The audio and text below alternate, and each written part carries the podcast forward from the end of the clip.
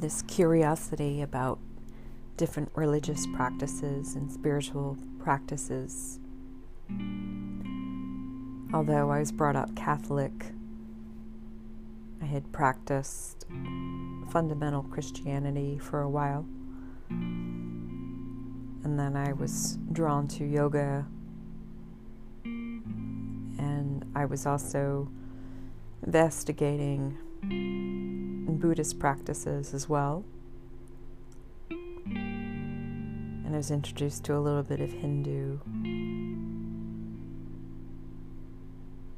And I certainly embrace Jewish and Muslim mysticism as well.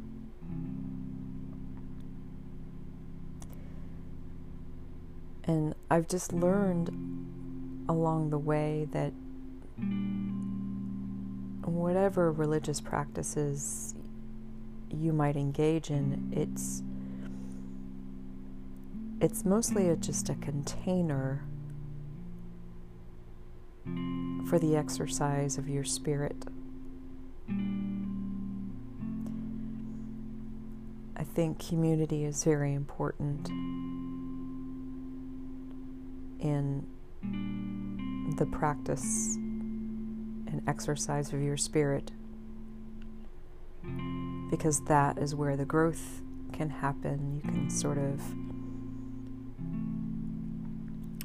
have community with people who may or may not agree with you. And that kind of sharpens your inner life.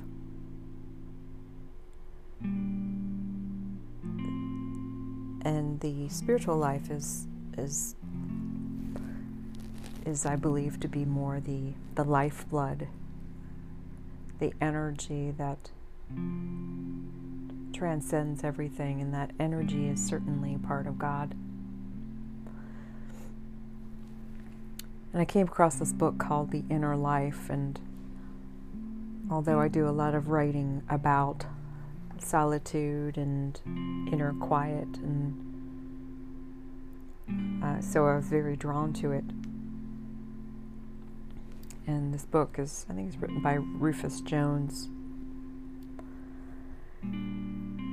And he he writes something similar to this. He writes, There is no one exclusive way either to the supreme realities or to the loftiest experiences of life.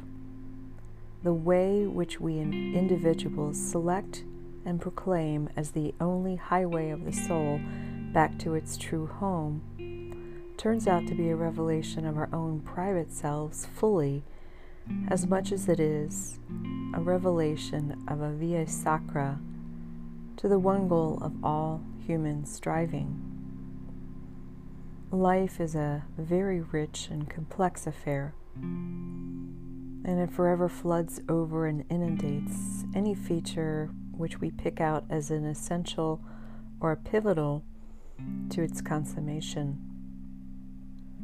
God so completely overarches all that is, and He is so genuinely the fulfillment of all, which appears incomplete and potential that we cannot conceivably insist that there shall be only one way of approach from the multiplicity of the life which we know to the infinite being whom we seek.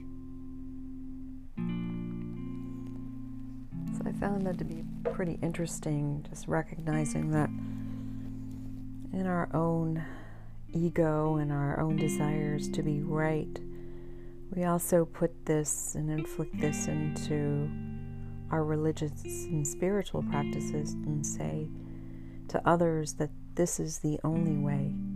And if you don't practice this way, then you will not know God. But our different personalities and our cultures reflect differently.